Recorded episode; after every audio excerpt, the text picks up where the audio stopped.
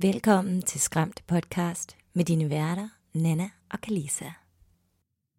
Denne podcast kan indeholde skræmmende historier og er dermed ikke egnet for alle. Vi kan godt lide et godt gys, men hvis du nemt bliver påvirket og har svært ved at ryste af dig igen, så skal du overveje en ekstra gang, om denne podcast er noget for dig.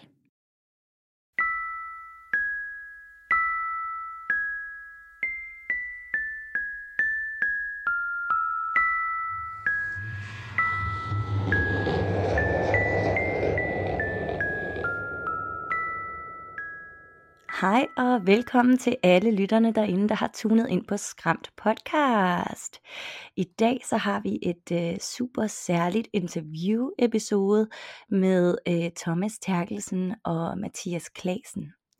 Det er to horrorforskere, som er rockstjerne status inden for gyserverdenen og har været med til utallige forskellige projekter, der både måler på gys og gro, men også dykker ind i, hvad det er, der gør os bange. Så øh, velkommen til jer to. Tak. Mange tak.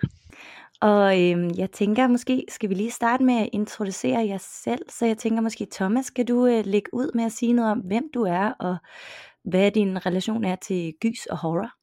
Det kan jeg sagtens. Men uh, som du sagde, mit navn det er Thomas Terkelsen, og jeg er uddannet psykolog uh, og arbejder som forsker ved Recreational Fear Lab ved Aarhus Universitet.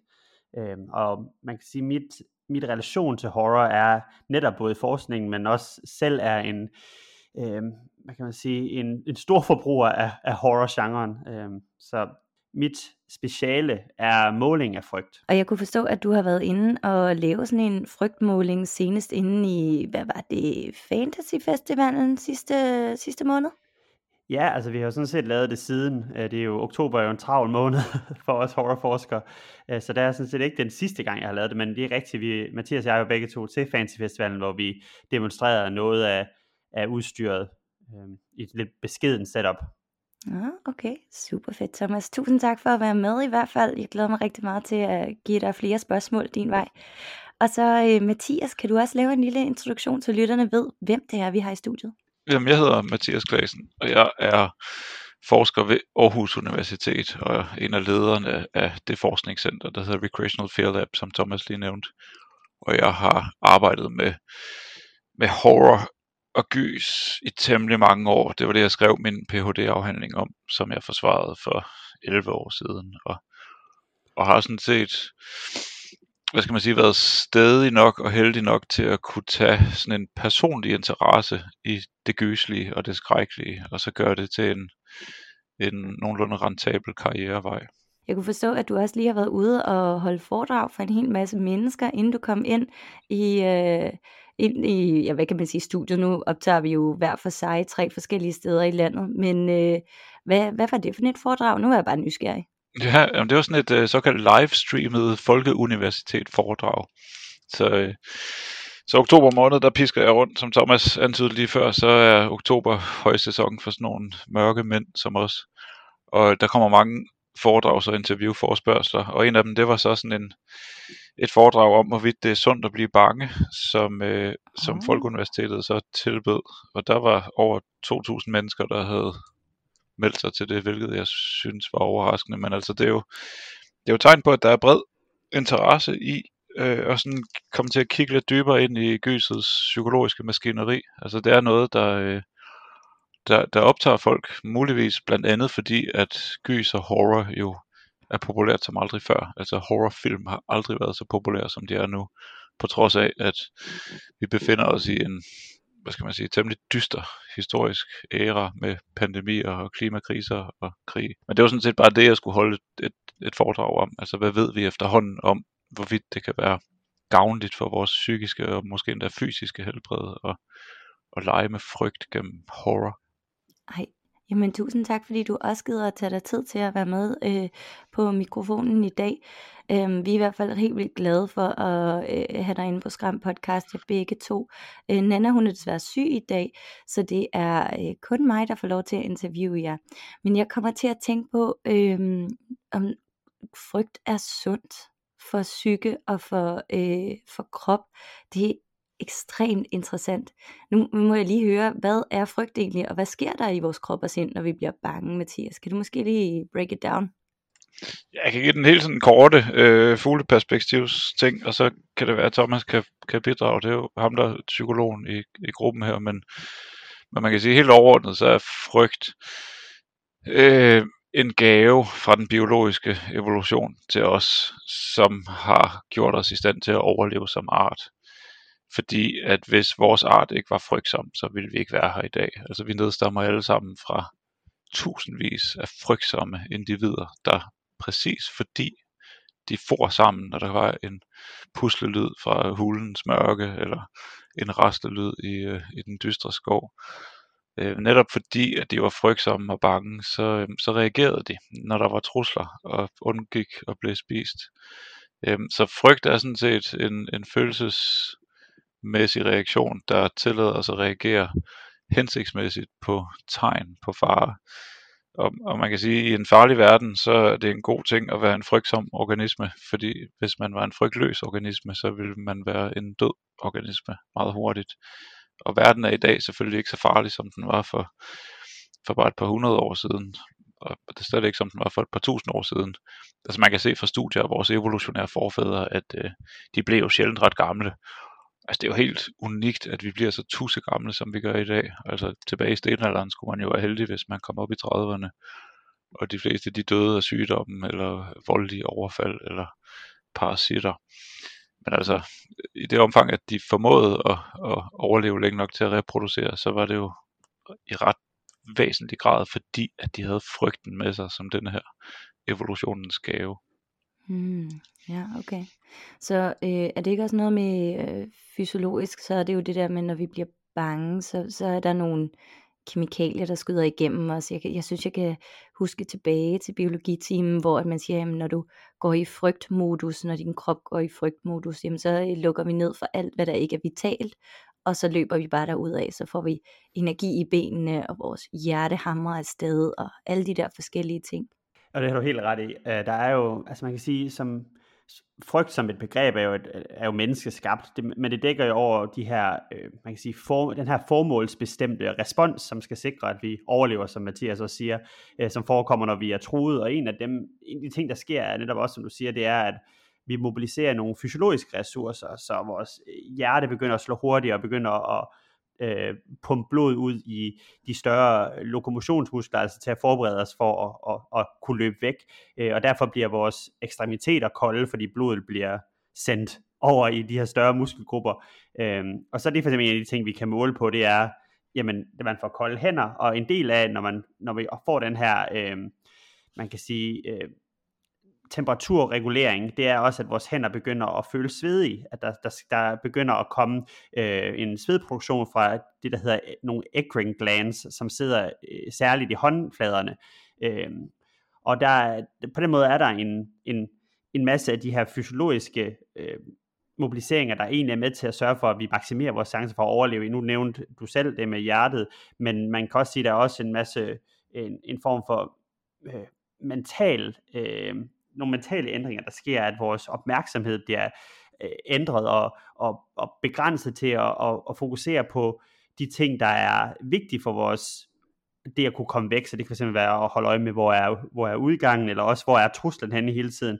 Så vi, på den måde er der nogle, øh, nogle man, der er nogle, nogle elementer af en eller anden større responspakke, som egentlig er det termet frygt dækker over. Øh, men det er lidt sjovt, altså frygt på mange måder er egentlig ikke, altså der, der er subtyper af frygt, øh, og en af, altså de, den måde, som vi, distance, eller vi differentierer mellem det i, i forskning, det er, at man, der er det, man kalder impending fear, som ligesom er et begreb, der dækker over øh, den her præ-trusselstadie, hvor man måske, som Mathias sagde jo i det her tidlige øh, uh, neandertaler-stadie, hvor man måske hørte noget i en, i en busk, uh, noget der ikke er helt definerbart. Det kan også være, at man sidder i sin lejlighed og, eller i sit hus, og lige pludselig så hører man noget, der lyder som om, at vinduet går op oven, uh, åbner op ovenpå. Og så er man der, man ved ikke helt, om der er en trussel, men vores system bliver aktiveret for at forberede os på det og gøre os klar til, hvis der kommer noget. Og det er særligt der, hvor vi faktisk har en bevidst oplevelse af frygt øh, øh, fordi det giver mening for os i den periode, hvor vi er i den her forstadie at rekruttere vores, vores kognitive evner, altså vores, vores stærke evne som menneske til at tænke og rationere.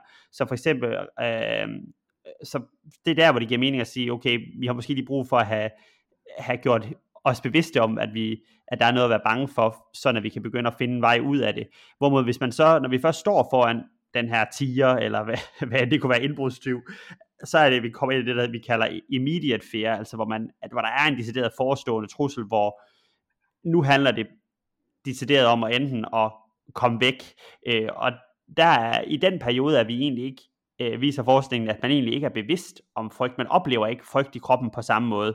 Øh, du har ret i, at der er jo også nogle, øh, nogle neurotransmitter, som bliver, og noget, nogle hormonelle ændringer, der sker i hjernen under, under frygt, men det er, det er meget svært at, at få adgang til at måle på i, i, i laboratoriet, så det, det er ikke så meget det, vi gør. Øh, og den sidste stadie af frygt er faktisk noget, der ikke rigtig er en, en frygtreaktion, men er, mm, eller ikke det, man egentlig kan kalde frygt, men det bliver meget tit forvekslet med frygt, den her startle reflex, altså når man bliver, lige pludselig er der nogen, der råber bøh, et eller andet jumpscare i en, i en horrorfilm, hvor vi, hvor vi reagerer på en øh, specifik måde, øh, hvor vi sådan sammentrækker os, og, øh, og den, det, det ses egentlig mere som en refleks end en egentlig form for frygt, men det kan vi komme tilbage ind på, fordi hver af de her stadier har egentlig specifikke ting, vi kan måle på. Øh, for eksempel ansigtsudtryk, som også er noget, vi bruger, øh, og en af de ting, der ændrer sig, når man oplever frygt, der er en sådan specifik konstellation af ansigtsmuskler, der sammentrækkes under frygt. Øh, og den ændrer sig egentlig på tværs af de her tilstande, alt efter hvad vores formål er. Øh, fordi hver ansigtsmuskel er egentlig er ikke bare tilfældig, den konstellation, vi ser, øh, når, når når folk er bange. Det er egentlig fordi, at hver eneste muskel hjælper til den her formålsbestemte handling af at overleve og slippe væk. For eksempel vores øjne spærres op øh, for at gøre det visuelle felt større. Øh, vores vores øh, nakke bliver... Øh, vi har en muskel, der hedder øh, platysma i nakken, som bliver sammentrukket øh, for at beskytte de sårbare områder i nakken. Øh, og på den måde så er, er, er frygt en meget forbeholdsbestemt gave, som, som Mathias også sagde for evolutionen. Nu bliver det lidt langhåret det her, jeg håber, at, at det var til at forstå, men uh, det er mere for at sige, at frygt er egentlig er, er, mange t- er, er, er egentlig et, et, et overbegreb, der dækker over nogle underkategorier, øh, som er interessant at vide fra et forskningsperspektiv. Hmm.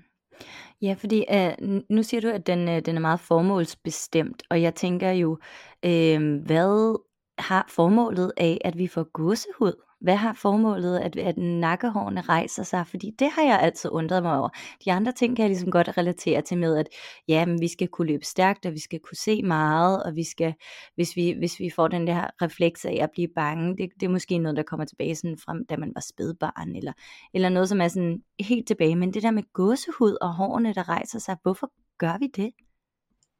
Har du, har du prøvet at, at jumpscare en kat nogensinde? Nej, faktisk ikke. Ikke, Har ikke med vilje i hvert fald. Har du en kat? Nej, desværre. Næste gang du kommer tæt på en kat, så prøv lige at, øh, så, så køb, køb en dåse tun. Tag det med, åbn den, stil den foran katten, og når så katten står og spiser tunen, så læs det op bagved, og så skrig bøh lige ind i fjeset på den. Og så Nej, vil du... I would never. Okay, men som, som, som tankeeksperiment, det der vil ske, det er, at katten den bliver dobbelt så stor på et splitsekund. Mm. Og det gør den, fordi den får gåsehud, og det får kattens pels til at stride. Så det er simpelthen bare, altså det var endnu sådan en forsvars... Altså man sige, nu har vi, de fleste af os, nogen mere end andre, har mistet den pels, som vores øh, øh, abe-lignende forfædre var dækket af. Men, men det er den gængse tese, at at gåsehud er sådan et levn fra en fjern fortid, hvor vores forfædre var dækket af pels, og når de så følte sig troet, øh, så kunne de stride med den pels for at se større og dermed mindre angrebsværdige ud. Det giver da helt vildt god mening. Altså, hvis du er dækket af pels, og så bliver dobbelt så stor, jamen det er rigtigt nok, også når katte bliver bange, så, så, så rejser de der hår sig også børster, de rejser børster, ikke? Også når de bliver vrede. Mm-hmm. Okay, men hvordan måler vi så på, på alt det her forskellige øh, slags frygt og subkategorier af frygt, og er der nogle af de her subkategorier, som er mere interessante at måle på end andre? Jeg tror måske, jeg gerne vil tilbage til at spørge Thomas om det, eller er I begge to i gang med at tage de her målinger? Altså man kan sige, at vi er, vi er begge to foretager målinger. Det gør man selvfølgelig i forskning, men man kan, Mathias og jeg har lidt forskellige ekspertise. Det jeg kommer særligt med er netop øh, hvordan man kan bruge fysiologisk målingsudstyr, som for eksempel øh, ved at, at sætte en, øh, det, der kaldes en EKG, altså en måling af puls øh, eller hjerterytme øh, på undervejs, øh, eller måle øh, det vi kalder skin conductance, som er sved i hænderne, de her ting, jeg nævnte før. Øh, noget andet er også, at en af mine ekspertiser er måling af, eller afkodning af ansigtsudtryk, sådan at vi netop kan se på et, en video af folks reaktioner, for eksempel mens de er i et uh, haunted house, hvor vi har et GoPro mounted, eller sådan sat på foran deres ansigt, og ved at så at kigge på de forandringer, der sker i ansigtet, kan vi gå ned og kigge på, hvad for en intensitet af frygt de egentlig oplever ved den, den, det niveau af sammentrækning af muskler, der er i ansigtet.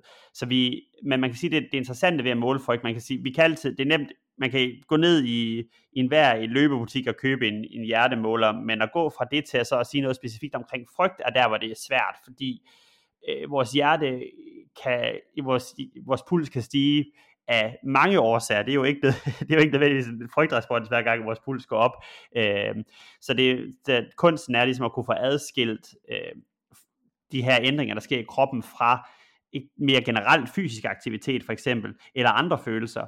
Og der er det vigtigt, at man arbejder det, man kalder multimodalt, hvor man har flere forskellige målinger. Så for eksempel med frygt, hvis vi måler på øh, temperaturen i hænderne, og hjerterytmen, og øh, svedproduktionen, så, og ansigtsudtryk, så er det sådan, så kan vi med ret stor sikkerhed sige, at okay, hvis temperaturen falder i hænderne, hjerterytmen stiger, vi ser sammentrækning af resorus og platysmamusklen i ansigtet, øh, og, så, og vi, vi ser en stigning i svedproduktion, så kan vi med ret stor sandsynlighed sige, at det er frygt, man oplever, og ikke glæde eller vemmelse eller andre former for øh, andre øh, følelser.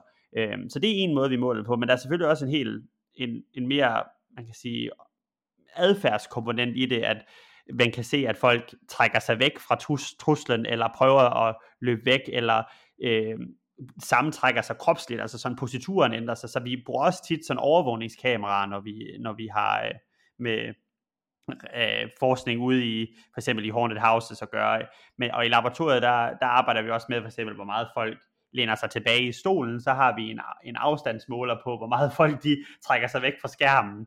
Øh, så der er mange måder at måle frygt på, men det, det vender en tilbage til, hvad det er, der sker under frygt, og hvorfor vi gør det. Øh, så netop vi, vi måler på, hvor meget man trækker sig fra, øh, fra, fra truslen, og vi måler på deres, øh, de, de fysiologiske ændringer, der sker. Ja, okay.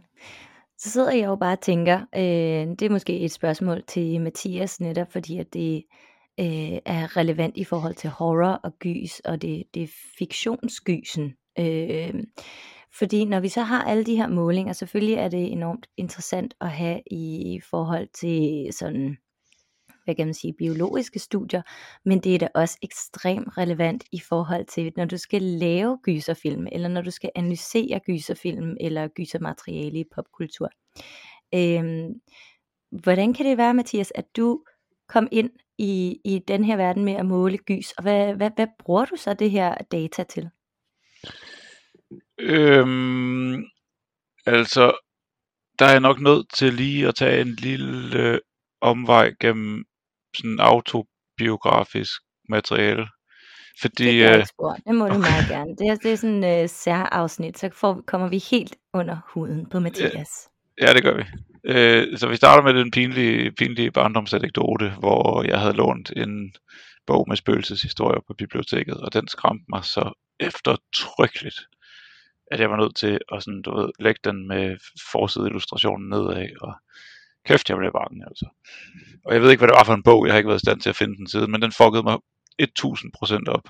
Og, øh, og det er jo ikke en unik oplevelse. Altså, der er lavet masser af forskning på, i hvilket omfang folk går rundt med sådan nogle altså, øh, i gåseøjne traumatiske møder med skræmmende underholdning, og det er stort set universelt, at alle har en eller anden erindring om noget gyserfilm eller en, en bog, der, øh, der fuckede dem op, da de var små. Øh, men, men for mig, der den der øh, øh, undgåelsesadfærd, som fulgte af det møde med den bog, øh, vendte sig igen til sådan en fascination af gys i teenageårene, hvor jeg begyndte at dyrke det virkelig meget. Og jo mere jeg læste, altså jeg startede med Stephen King, og så læste jeg mig bare tilbage i den amerikanske gyserhistorie via Lovecraft og Poe og så videre. Og, og, og jeg vil gerne sådan forstå det. Altså jeg vil gerne forstå, hvad, hvad, hvad er det, der får mig til at læse alt det her skrammel, selvom jeg ved, at jeg er nødt til at sove med lyset tændt. Selvom jeg ikke tør bevæge mig fra min seng, hvor jeg lå og læste, og så hen til skrivebordet, hvor mit askebær stod.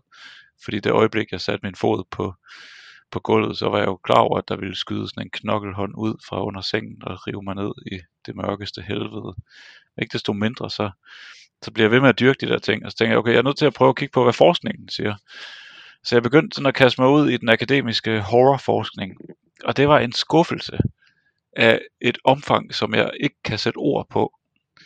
Øh, fordi rigtig meget af den der forskning på det tidspunkt, og i et vist omfang stadigvæk, er fuldstændig håbløs. Altså, der er ufattelige mængder freudiansk horrorforskning, for eksempel. Og her taler vi ortodox, old school Sigmund Freud, hvor alt, der er aflangt, er en penis, og alt, hvad der er konkavt, det er en vagina, og alt det øvrige, det handler om det fortrængte ønske om at have sex med sine forældre. Og den, den forskningstradition gav mig intet i forhold til at forstå, hvorfor jeg synes, det var fedt at læse Stephen King, eller dyrke slasherfilm. Så, så der var sådan en, hvad skal man sige, et behov for at, at, at forstå, hvad der foregår. Altså forstå det, man nogle gange kalder horrorgenrens paradoks. Altså den umiddelbart besynderlige omstændighed, at rigtig mange af os frivilligt opsøger underholdning, der har som sit primære formål at udløse det, psykologerne kalder negative følelser, altså frygt og angst og redsel og vemmelse osv. Øhm, og så en skuffelse over forskningens tilstand. Øhm, og det jeg så selv gjorde øh, med tiden, det var ligesom at forsøge at, at skabe en horror-teori på et mere, hvad der for mig virkede som et solidt videnskabeligt fundament, hvor jeg blandt andet ligesom prøvede at trække på kognitionsvidenskaben og evolutionspsykologien, og på den måde blive klogere på, øh, hvorfor vi drages mod horror, de fleste af os, og hvordan det virker, og hvorfor den genre er befolket af sådan relativt begrænset monstergalleri. Altså hvorfor er der nogle monstre, der ligesom øh, har vist sig ekstremt levedygtige i den kulturelle evolution. Så, øhm, så det er sådan, øh, nu har jeg snakket mig så langt ud af tidsspor, jeg ikke engang kan huske, hvad spørgsmålet var. Jamen, øh, det var øh, et spørgsmål omkring, sådan, hvad vi skal bruge det her måling oh ja. af data til.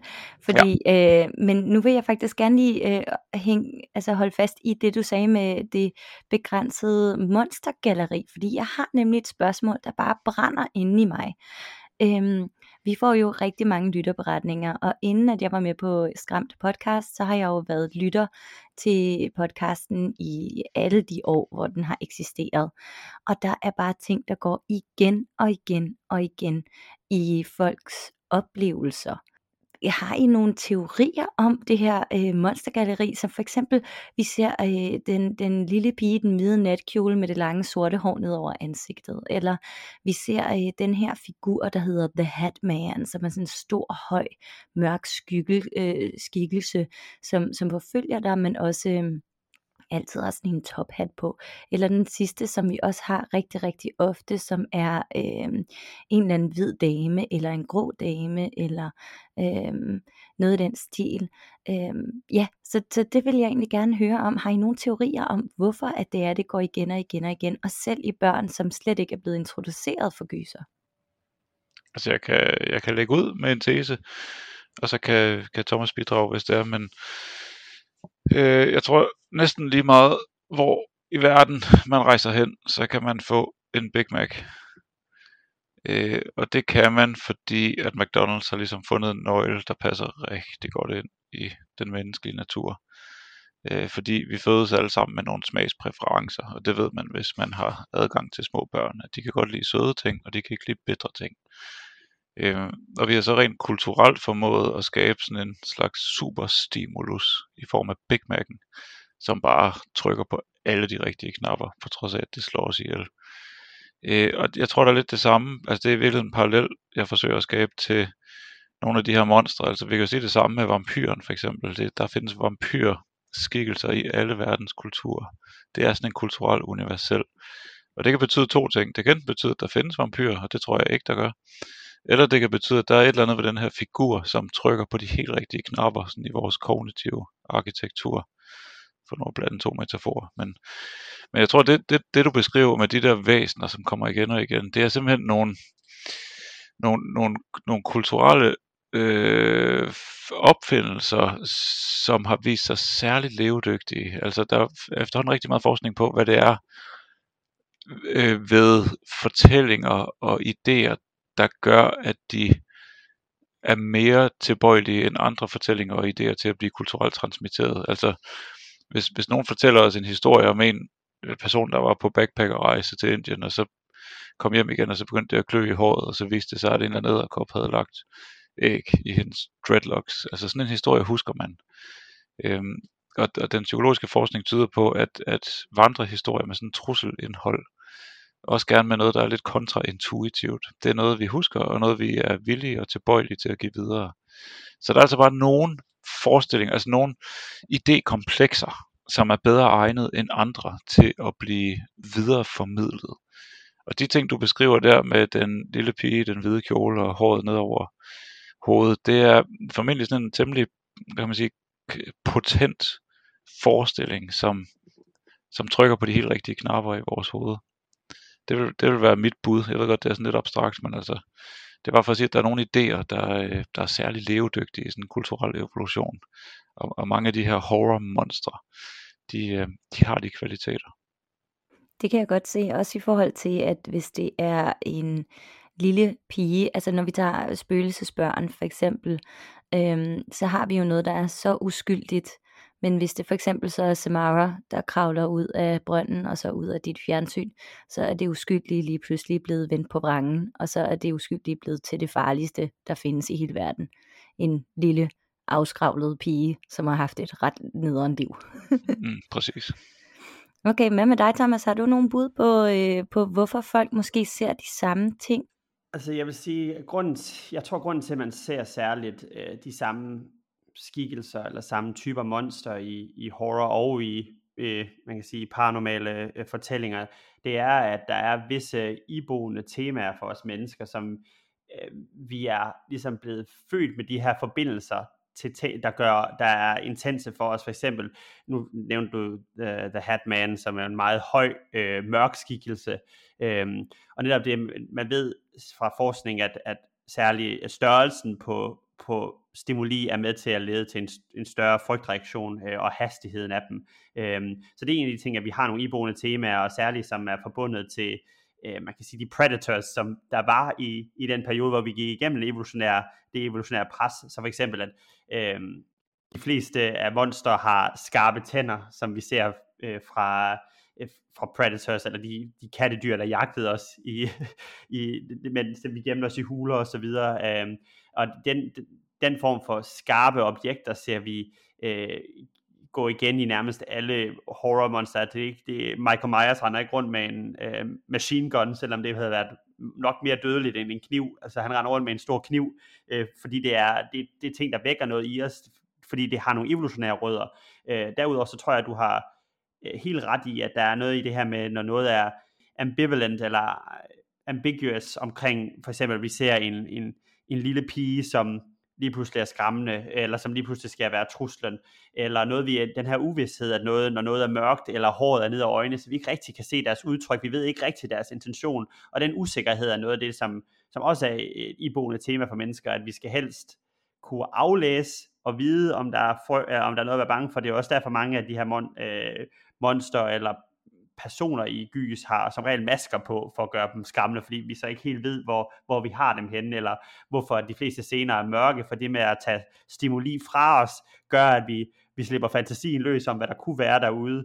Øhm, så jeg, jeg tror, at det på mange måder er, det bygger på det her, øh, de her iboende temaer, og så samtidig den her øh, frygten for det uvisse, øh, og så samtidig det her med, at der er en, at hvor, når noget, er, noget, noget har den her er tvetydigt, det er også ofte i, i, at man, noget man føler er creepy, er for eksempel hvis man er i en svømmehal, som som regel har, man er vant til at se med rigtig mange mennesker. Hvis man forestiller sig en svømmehal, der så er helt stille, og der ikke er nogen mennesker der. Det er sådan det, vi kalder liminal spaces. Nogle, de her normale settings, som bliver uhyggelige, når vi tager konteksten væk fra dem. Det kan også være et hospital, hvor der bare er helt stille.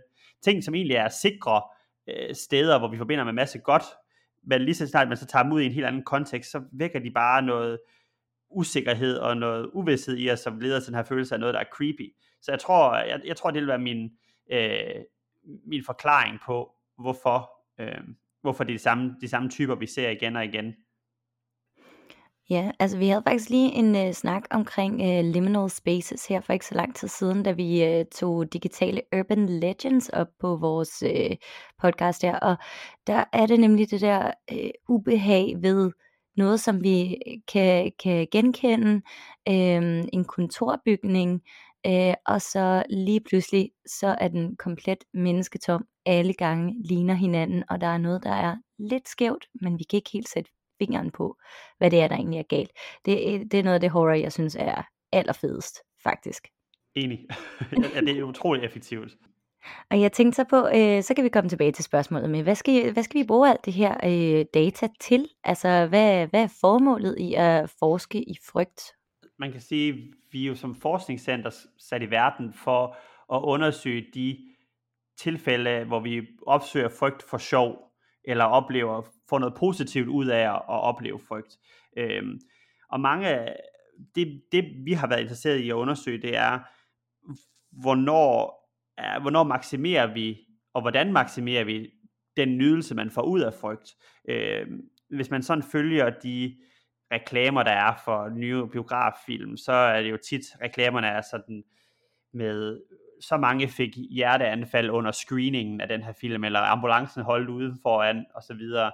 Øh, som, det indikerer ligesom, at, at man skulle tro, at horror jo mere uhyggeligt, jo bedre. Men vores forskning viser faktisk, at det ikke er tilfældet, at der er sådan en, en omvendt U-curve, øh, som hvis man så prøver at tegne det på et XY-koordinat, at man så ligesom ser, hvis man har nydelse på den ene akse og frygt på den anden akse, at man så ligesom tegner sådan et øh, omvendt U, at der er det her lidt over midten, et sted, hvor man der oplever the sweet spot of fear, for hvis det bliver for uhyggeligt, så er det ikke længere sjovt, og hvis det bliver ikke uhyggeligt nok, jamen så er det kedeligt og heller ikke sjovt. Så der er, det vi kan bruge vores frygtmålinger til, det er netop at prøve at finde ud af, okay, lad os sige, at vi arbejder med en, skal lave noget brugerundersøgelse på en, et, et spil eller en film, jamen så kan vi sige, okay, jamen, hvilke dele af, af spillet eller filmen ligger ikke i den her guldlokzone af frygt, hvor det er sjovest, og så kan man jo så tilpasse efter det, men det kan, vi kan også bruge det til de her målinger til at sige, okay, fungerede det her jumpscare bedre end det her jumpscare? Det er sådan meget, man kan sige, brugen i medier, men så vi bruger det også i forhold til, nu, nu er jeg uddannet psykolog, og, og min baggrund er egentlig at bruge øh, arbejde med frygt i klinisk praksis, hvor vi øh, lavede, øh, man kan sige, eksponeringsterapi for at prøve at behandle øh, de her specifikke fobier. Og der, der vil det være utrolig nyttigt at kunne have, have nogle deciderede målinger af frygt, mens vi er eksponeret, for at se, hvornår, hvornår er folk egentlig i den her zone, hvor de oplever frygt, men ikke til det punkt, hvor de begynder at tage sikkerhedsadfærd i, i brug, hvor man så ikke har effekten af den her eksponeringsterapi. Så der er utrolig mange øh, situationer, hvor det giver mening at have nogle pålidelige målinger af frygt, som nu ofte er, bruger man jo bare det, man spørger folk om, hvor bange blev du på en skala fra 0 til 10, og det er også meget godt, fordi hvis man gerne vil have adgang til en, hvis man gerne vil vide, hvad folk oplevede, så er det godt at spørge dem, de ved det trods alt, men det, det er svært at spørge dem om specifikke tidspunkter i løbet af en film, altså sådan om hvad, et, et minut ind i filmen, hvad oplevede du så der, og der er det der, de fysiologiske målinger kan noget, for der får vi dem over tid, så det er derfor, vi bruger den her række af forskellige målingsmetoder, øhm, jeg håber, det sådan lige gav lidt indblik i, hvad det er, vi bruger det til. Men generelt så er vi også bare interesseret i at ske, se, hvad kan, kan den her, kan gys og frygt være med til at forklare nogle af de øh, problemer, øh, eller mangel på frygt og gys, være med til at forklare nogle af de her problemer, vi ser i samfundet med en generel stigning i angst blandt unge, øh, som, som vi mener kan være et resultat af, at legepladser og så videre bliver nærmest pakket ind i skum i dag, at man får ikke lov til at lege med frygt på samme mm. måde, som man, man gjorde tidligere. Så det, det, det, det, det er nogle af de ting, som, som vi kigger ind i uh, inden for Recreational Fear Lab. Ja, det, det lyder også som om, altså, øhm, ja, man kan bruge de her målinger til både at implementere ud i samfundet, men så også med arbejdet med individet. Øhm, nu har jeg øh, lige et andet spørgsmål her, som måske kan komme øh, ned til Mathias. Øhm, jeg tænker lidt, har, har du noget indsigt inde i frygt i drømme om mareridt og søvnparalyser og lignende? Er det noget, du beskæftiger dig med? Mm, jeg har været, jeg har været inspireret af Marits forskning til at udvikle det, det vi kalder uh, threat simulation theory, altså en, en teori om horror genrens funktion som en form for trusselsimulation. Og, øh, og, det, og det, det har sådan set udgangspunkt i noget finsk øh, mareridsforskning, som efterhånden har fundet temmelig meget empirisk belæg for en idé om, at mareridt tjener en virkelig vigtig funktion. Så altså, det er jo et gammelt spørgsmål. Hvad, altså, det, vi går, det er jo tusind år tilbage. Ikke? Hvad, hvad betyder drømme? Er det kodet øh, beskeder fra det underbevidste? Er det, er, det, er det meddelelser fra guderne? Er det et biprodukt af hukommelseskonsolideringsprocesser? Hvad fanden er det? Og hvad med mareridtene specifikt? Fordi mareridt er noget af det værste, der findes. Heldigvis så kan vi ikke huske de fleste mareridt, vi har. Altså folk har i gennemsnit over fem mareridt om ugen. De kan bare ikke huske dem. Men når vi kan huske dem, så er det jo simpelthen noget af det værste. Øh, men der er så den her finske teori om, at mareridt, det er hjernen, der ligesom øh, øh, nat efter nat fremstiller de her øh, trusselsimulationer, altså placerer den drømmende hjerne i sådan et førstepersons redselskabinet, øh, øh, som bare ikke er fedt. Men altså det er en måde, hvorpå vi inden for forestillingsevnen kan gennemleve det værst tænkelige. For på den måde måske at, at, at minde os selv om, hvad der er farligt og hvad vi skal undgå. Og, og Øh, altså der kan være sådan en række øh, træningseffekter af de der natlige trusselsimulationer. Og der, der har vi så den her teori om, at horror måske kan lidt det samme. Forskellen på mareridtet og horror er jo så, at horror er sjovt, hvor mareridtet er ubehageligt. Og det er jo fordi, når vi ser en horrorfilm, så ved vi godt, at det bare er fiktion. Og vi kan opretholde sådan en vis psykologisk distance til det, som man ikke kan, når man har mareridt, fordi det er sådan en første persons oplevelse, hvor man ikke ved, at det bare er en simulation, som hjernen øh, har skabt. Så, øhm, så, så på den måde tænker jeg, at der er mange, øh, altså der er nogle interessante funktionelle paralleller.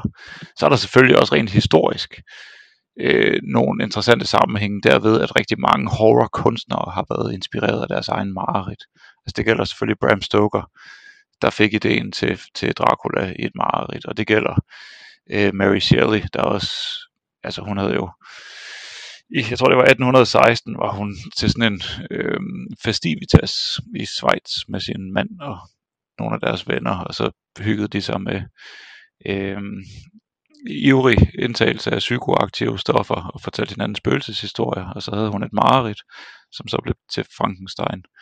Og det er der masser af eksempler på, ikke? Altså også noget som Nightmare on Elm Street er jo også inspireret af, at øh, sådan nogle nyhedshistorier om folk, der, der er underlige årsager døde, mens de sov, fordi de havde så voldsomme mareridt. Så der er nogle interessante øh, skæringspunkter der mellem mareridt og horror, også fordi at mareridt jo ofte øh, giver inspiration. Øh, og sleep paralysis har jeg heldigvis kun oplevet en gang selv, men det var godt nok muligvis det værste, jeg nogensinde har oplevet. Det, var, det, det er forfærdeligt, men det er jo meget øh, almindeligt, at teenager oplever det der med at vågne, og så opleve, at, at man er ved bevidsthed, og man kan kigge rundt, men man kan ikke styre sin krop, og man har typisk en fornemmelse af, at der er en skikkelse i lokalet med en. Altså, og fænomenet er sådan set rent, hvad skal vi sige, neurovidenskabeligt velbeskrevet, og det er klart nok, hvad der er, der foregår, men altså, det gør jo ingen forskel, at man fortæller det til en person, der lider af, af søvnlammelse, at nu skal du høre, det er bare din hjerne, der har aktiveret et system og ikke et andet, og det er ufarligt, fordi det føles fandme som det værste i hele verden. Jeg er helt enig. Nu øh, med mareridt og søvnparalyse og sådan noget, det er ikke så ofte, jeg har øh, sådan en søvnparalyse, hvor jeg virkelig ikke kan bevæge mig. Men det sker en gang imellem. Og min slags paralyse, det er så mere, at jeg kan fornemme den der isnende fornemmelse inde i knoglemarven. Og det er ikke engang øh, de værste mareridt, som har udløst det. Det er som regel et eller andet form for mareridt med, der var en gang, hvor jeg drømte, at jeg var blevet støbt ind i cement af øh, mafiaen, og så dumpet ned i en havn. Øhm, og så kunne jeg mærke, hvordan den der cement begyndte at, og, at sådan presse på mine lunger, fordi den var blevet helt hård, og så øh, vandet, der sev ind alle vegne og sådan noget. Og der vågnede jeg med den her kolde fornemmelse inde i knoglemagen. Er der forskellige former for søvnparalyse? Jeg må indrømme, at jeg har heller ikke øh, arbejdet så meget med søvnparalyse. Jeg har faktisk heller aldrig oplevet det selv.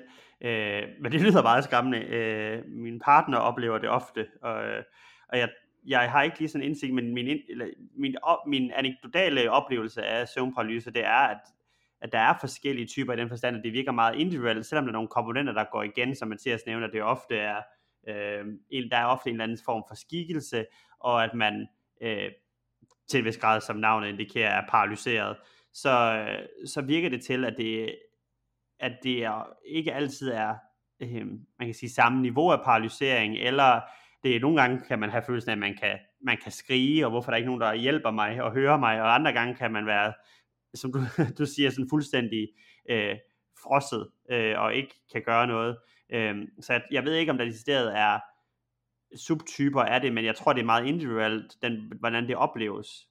Mm, mm. Tror I, at øh, vores øh, populærkultur gys er altså, når man kigger på gamle gyserfilm, så ser vi jo øh, nogle effekter, som vi så den dag i dag kan sige, at jamen, der kan man da godt se, at de der zombier, de spiser jo bare en nylonstrømpe, hvor, der er, hvor de har kommet noget, noget mos ind i, eller et eller andet. Ikke? Altså det, det rammer måske ikke helt på samme måde som de moderne gyserfilm. Tror I, at vi skal blive ved med at altså, skrue op for det her gys, gys, gys, og gøre det mere og mere ekstremt, eller hvad er tendensen egentlig? Øh, ja, hvis jeg skal starte, så kan man helt klart fra sådan et overordnet perspektiv igennem det 20. århundrede se en øget grad af realisme i horrorfilmmediet. Men jeg tror, at der vil komme et punkt, hvor det ikke skal blive mere realistisk. Altså fordi, for, for at man skal ramme det sweet spot, som Thomas nævnte før, altså for at det er sjovt at lege med frygt, så, så skal der være den her bevidsthed om, at det bare er en leg, altså at det er fiktion. Øh, jævnfør hvad jeg sagde før med Marit, som, som der ikke er noget sjovt ved. Øhm, og hvis, hvis det bliver for realistisk, altså hvis man kan om 20 år, hvis Elon Musk finder ud af at installere et USB-stik i nakken på folk, og så plukke dem ind i en eller anden matrix, hvor de oplever det, som Nancy i Elm, Nightmare on Elm Street oplever, fra et første persons perspektiv, uden at vide, det er fiktion. Det er der ikke nogen, der gider. Så, øh, så, så jeg tror, man rammer sådan et plateau af realisme, hvor, hvor øh, nu er det, som det skal være. Altså, vi kan se lidt det samme med jumpscares, hvor øh, i 60'erne, der var der 2,5 jumpscare per horrorfilm. I dag, der er der cirka 10, og det har været ret stabilt i nogle årtier efterhånden.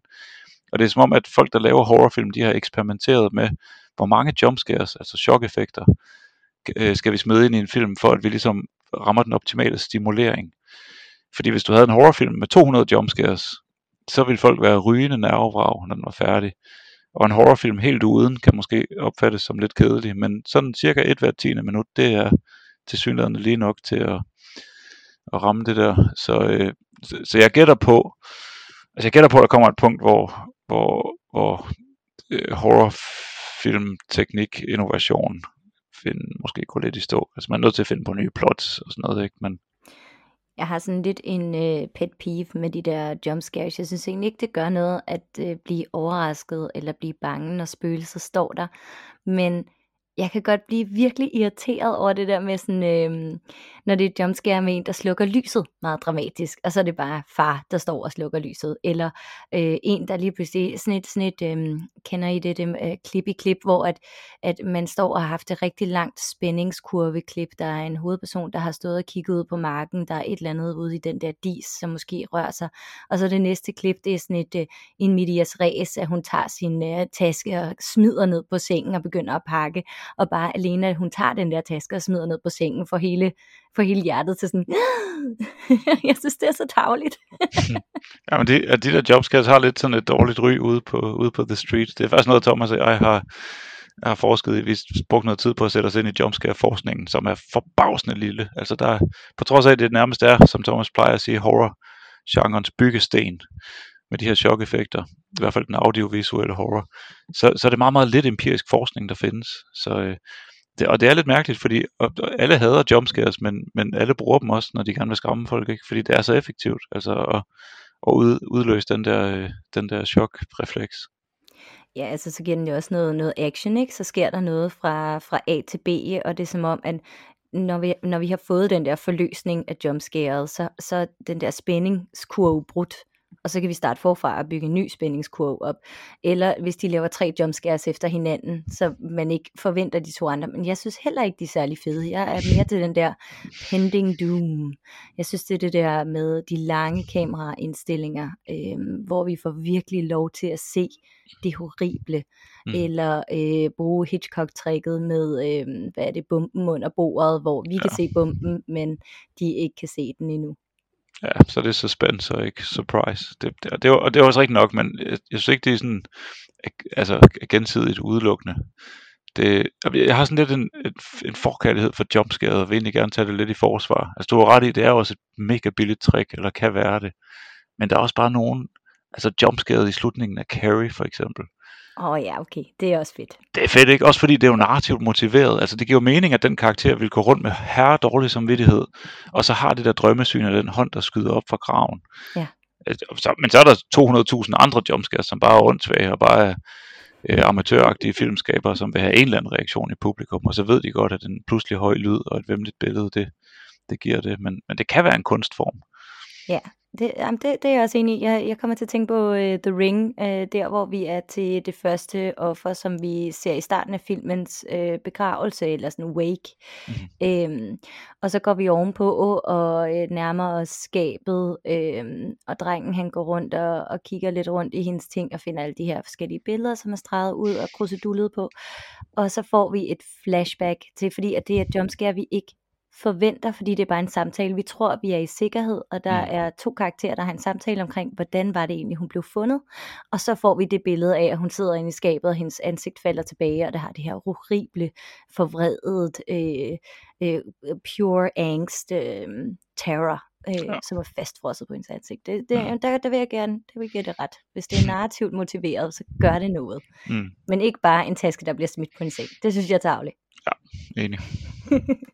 Altså, jeg vil sige, at en af de, øh, det man siger omkring jumpscares, det er, at det er ligesom the art of misdirection. Det er et quote fra øh, Robert Cargill, som er en af forfatterne bag øh, horror-franchisen Sinister. Øh, han mener netop, at det er et, et godt jumpscare, det er ligesom et magic, magic trick, at man det handler om at få dig til at kigge herover mm, og få dig til at føle dig sikker, og så ud af det blå kommer der et eller andet, der siger bøh. Øhm, jeg vil sige, jeg vil også lidt gå jumpscaren til forsvar i forhold til, at den her dynamik mellem frygt og nydelse i gys, man, når man sidder i den her følelse af suspense, øh, den kan man godt nyde, men, men man nyder den ikke i, min, min teori er, at man ikke nyder den så meget, imens det forekommer. Der sidder man jo er helt anspændt, når man følger med i filmen, men det jumpscare kan gøre, det er lige at give en en mulighed for at ryge ud af det igen, men det, det, det skaber ligesom sådan en afstand, lige så snart man er ved jumpscare, så er det ligesom om, at så trækker vi os lige tilbage fra, hvad der skete i filmen, og har mulighed for at grine og smile til hinanden, og sige, oh, den, fik, den, den, der blev du også lige caught off guard, ikke? Øhm, så jeg tror, det er vigtigt at have dem, fordi de giver os muligheden for lige at, at trække vejret og, og, og få lov til at smile. Øh, den, de bedste horror har den her form for peaks and valleys, og jeg tror, det er vigtigt at have den her, nå til den her udløsning og få lov til at, at kunne smile, og jeg, jeg tror egentlig ikke, at i gys nødvendigvis, at, at nydelsen og, og frygten forekommer nødvendigvis samtidig, men måske sådan er et, et skift mellem hinanden, at man kan, man kan nyde at have blevet bange. Øhm, så jeg tror, det er vigtigt at have de der situationer, hvor man bliver trukket ud af det, som jumpscare kan gøre. Så jeg, jeg er egentlig, jeg går også lidt til forsvar. Jamen, det er så også okay. Jeg tænker også, at man har jo, øh, man har jo ligesom indlagt sig selv til at vide, at der nok kommer et jumpscare, hvis du går ind i biffen og ser en gyserfilm. Så det er jo sådan ligesom, der er noget consent der, i forhold til, øh, jeg er ikke så vild med det der med, når man pranker hinanden. Hvis det, hvad der for eksempel ikke er, er er en eller anden form for konsensus eller øh, samtykke imellem partnere, der bliver ved med at pranke hinanden til Halloween, eller noget af den stil. Øhm, det, det, det synes jeg ikke er super fedt, med mindre at man selvfølgelig har aftalt, at det er sådan, vi gør, og vi synes begge to, det er hyggeligt og sjovt. Men øh, nu vil jeg gerne spørge jer. Så, hvad gør jer bange? Altså, for mit vedkommende, så er der visse temaer, som jeg ved øh, altid effektivt i, i gyserfilm for mig, eller gyserspil osv. så. Det, øh, der de bygger på min man kan sige, irrationelle frygte i virkeligheden, som er klaustrofobi, særligt hvis, hvis, hvis karakteren er et meget lille rum, eller det bliver mindre omkring dem, så er det, det, det, det kan virkelig sende min frygt op i, i, i høj niveau. Selvom det ikke nødvendigvis er min egen krop, der er der, bare det at se nogle andre være i små rum er nok. Altså, jeg kan slet ikke de der øh, caves, øh, hvor folk er nede og kravler i grotter, øh, for, og, og de kommer til at sidde helt stramt fast. Jeg kan slet ikke, jeg kan slet ikke have det, bare tanke om det her helt nok.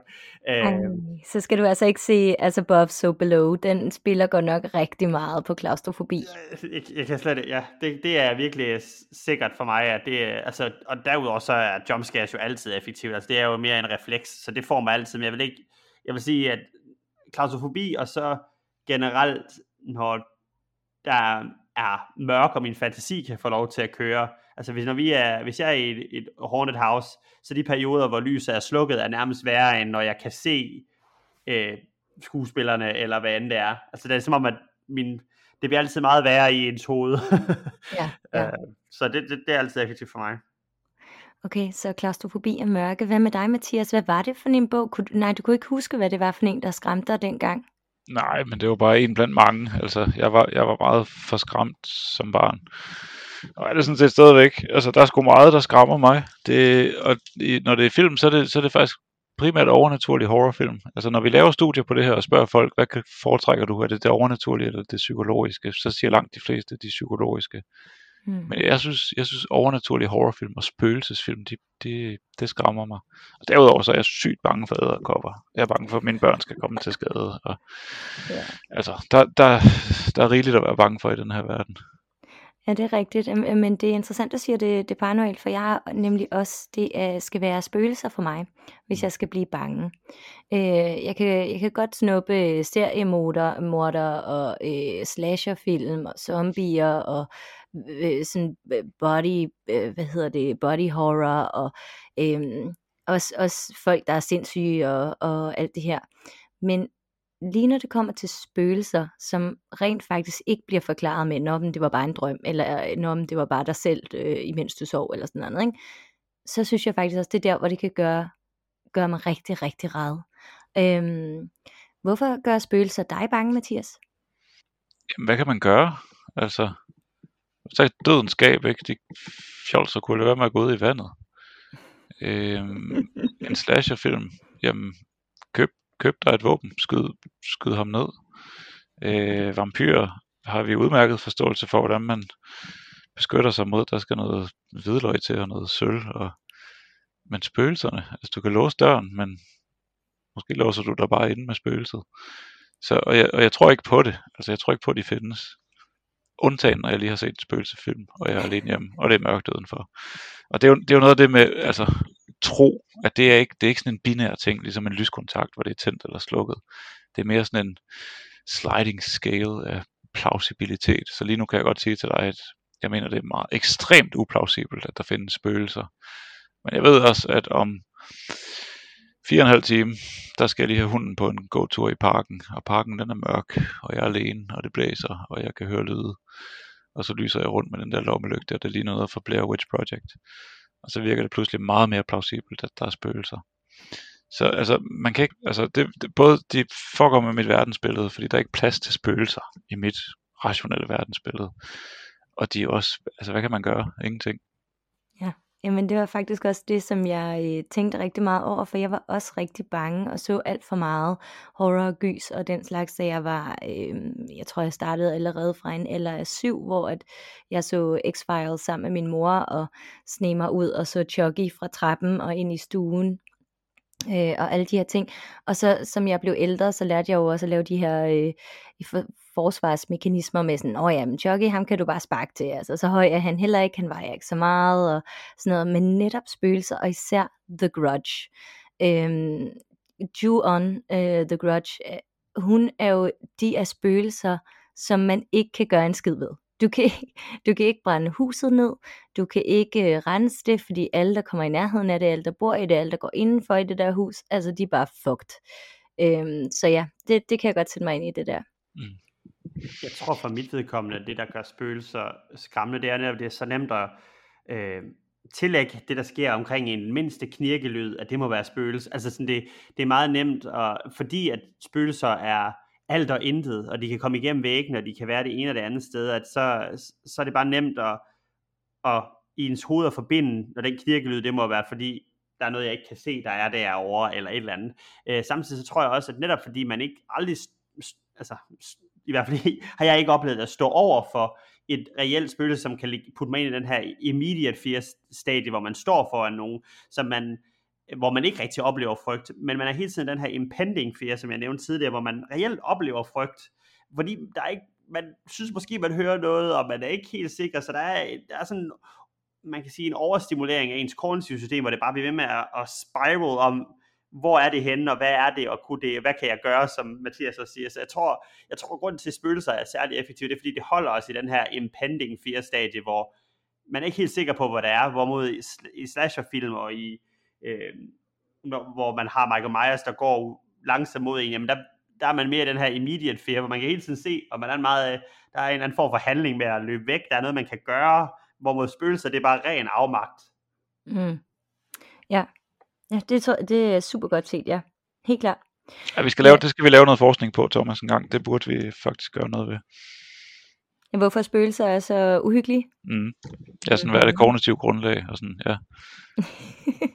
det må I meget gerne. Det vil jeg synes var ekstremt spændende, fordi at spøgelseshistorie for mig, det er jo uh, my bread and butter. Um, og uanset hvad for en slags medie, jeg konsumerer det på. Så øh, Thomas, du er også skeptiker, eller tror du også på, øh, på det paranormale, ligesom mig? Eller er du en Mathias, som, hvor det, øh, det er en plausibel slider scale, som altså, egentlig også er så fedt billede, by the way? Altså, jeg, for mig, jeg tror ikke nødvendigvis på den her idé om, om spøgelser, men jeg vil sige, jeg tror på, at der eksisterer ting, som vi ikke lige nu har teknologien til at måle eller se. Altså, jeg tror, hvis man skruede 200 år tilbage, så tror jeg, at der er visse dele af, af vores fysiske verden, som man vil tænke, at det eksisterer ikke, eller øh, altså hvor, man, hvor vi med teknologien lige pludselig er blevet bevidste om ting, som, som, ikke, som vi troede ikke eksisterede for 200 år siden. Og det tror jeg også, at fremadrettet vil man se, gud, der er noget, vi fuldstændig har overset. Der er nogle, der er nogle signaler, vi ikke har kunnet måle. Øh, og det, det, så på den måde, jeg ved ikke, om man kan kalde det, jeg tror på det overnaturlige, men jeg tror på, at der er, der er mere, end hvad der er tilgængeligt for os lige nu. Det, jamen, det, øh, det var også det, fordi at vi troede jo på et tidspunkt, at øh, vi forstod hele verden, og så lige pludselig, så gik det op for os, at vi forstod ingenting. Øhm, ja, jeg er også sådan lidt med, jeg tror ikke decideret på aliens, øhm, men jeg tror heller ikke på, at vi er helt alene i universet, men hvad kalder man det så? Er det så aliens? Ja, det er det jo teknisk set, ikke? Men, øh, men sådan er det med, det, det kan min hjerne heller ikke rumme. Altså, hvis vi skal til at tænke på hele universet, og hvor mange livsformer der er der, og om de nogensinde er stødt på os, det, pff, det bliver for meget. Det fucker med mit verdensbillede. Men øh, jeg har et spørgsmål mere her, og det er nemlig, har I nogle gode råd til øh, alle dem, der sidder derude og elsker gys, men så ikke kan sove bagefter? Altså, hvordan kan man ligesom sådan få sig selv ud af den der øh, frygtstatus, eller nu har jeg lige set The Grudge, og det er den, som skræmmer mig for vid og sans, og har altid skræmt mig, og jeg kan ikke se den mere, øh, fordi hvis jeg ser den, så, ser, så kravler hun rundt ude i min gang lige om lidt. Jo, men det er jo næsten et cue til, at jeg kan nævne min seneste bog, som hedder A Very Nervous Person's Guide to Horror Movies. Og den er netop henvendt til folk, som er sådan nysgerrige efter at og, øh, og kaste sig ud i gysets verden, men som er lidt nervøse for, om det kan være usundt for deres mentale eller fysiske helbred, eller hvad det kan gøre ved børn at se gyser, eller om gyserfilmbølgen er symptom på et sygt samfund. Men altså et helt, og du skal jo ikke spoil hele den bog, fordi så sælger jeg ikke nogen, og jeg har brug for de der skide royalties, så jeg kan købe gaver til mine unger til jul. Men, men oh, det er helt, yeah. et, et, Jamen det er det ikke. Men et, et meget sådan konkret og praktisk råd, øh, som er forskningsbaseret, det er simpelthen, at hvis man ser en mega uhyggelig horrorfilm, så skal man have en palette cleanser lige bagefter. Så tag lige øh, to, to 8 minutters video på Fail Army på YouTube, eller endnu bedre, spil Tetris i et kvarters tid. Og det kan modvirke, at nogle af de der sådan allermest skræmmende billeder, de festner sig alt, alt for godt i hukommelsen. Så, øhm, så det kan være en ting, det er noget, jeg selv aktivt praktiserer med min datter, som jeg ofte øh, ser gyserfilm med, at så ser vi et eller andet, og det fucker os helt op, men så snupper vi lige nogle kattekillinger, der er jerks over for hinanden, eller et eller andet. Og det, øh, det kan faktisk modvirke alt for stærke mareridt og så videre.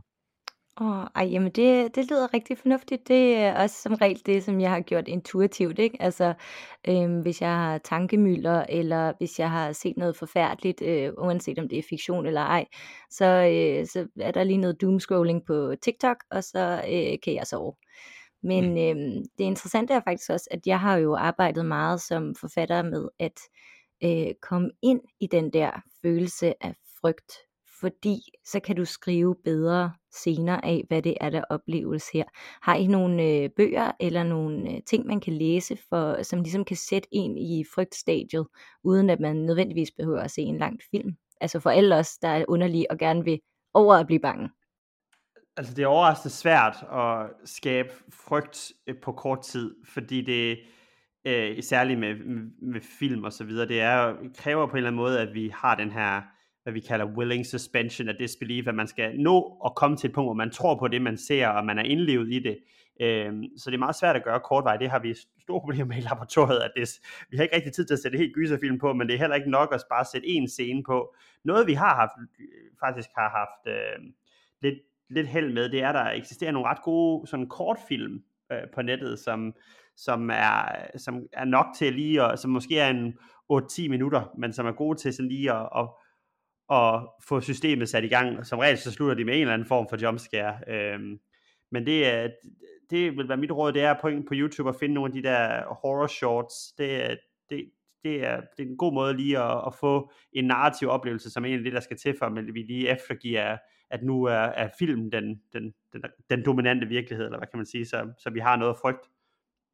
Okay, godt. Så har vi både gode råd til jer derude, som ikke øh, har lyst til at tage frygten med i seng, og os, der rigtig gerne vil blive skræmt øh, hurtigt. tak for det.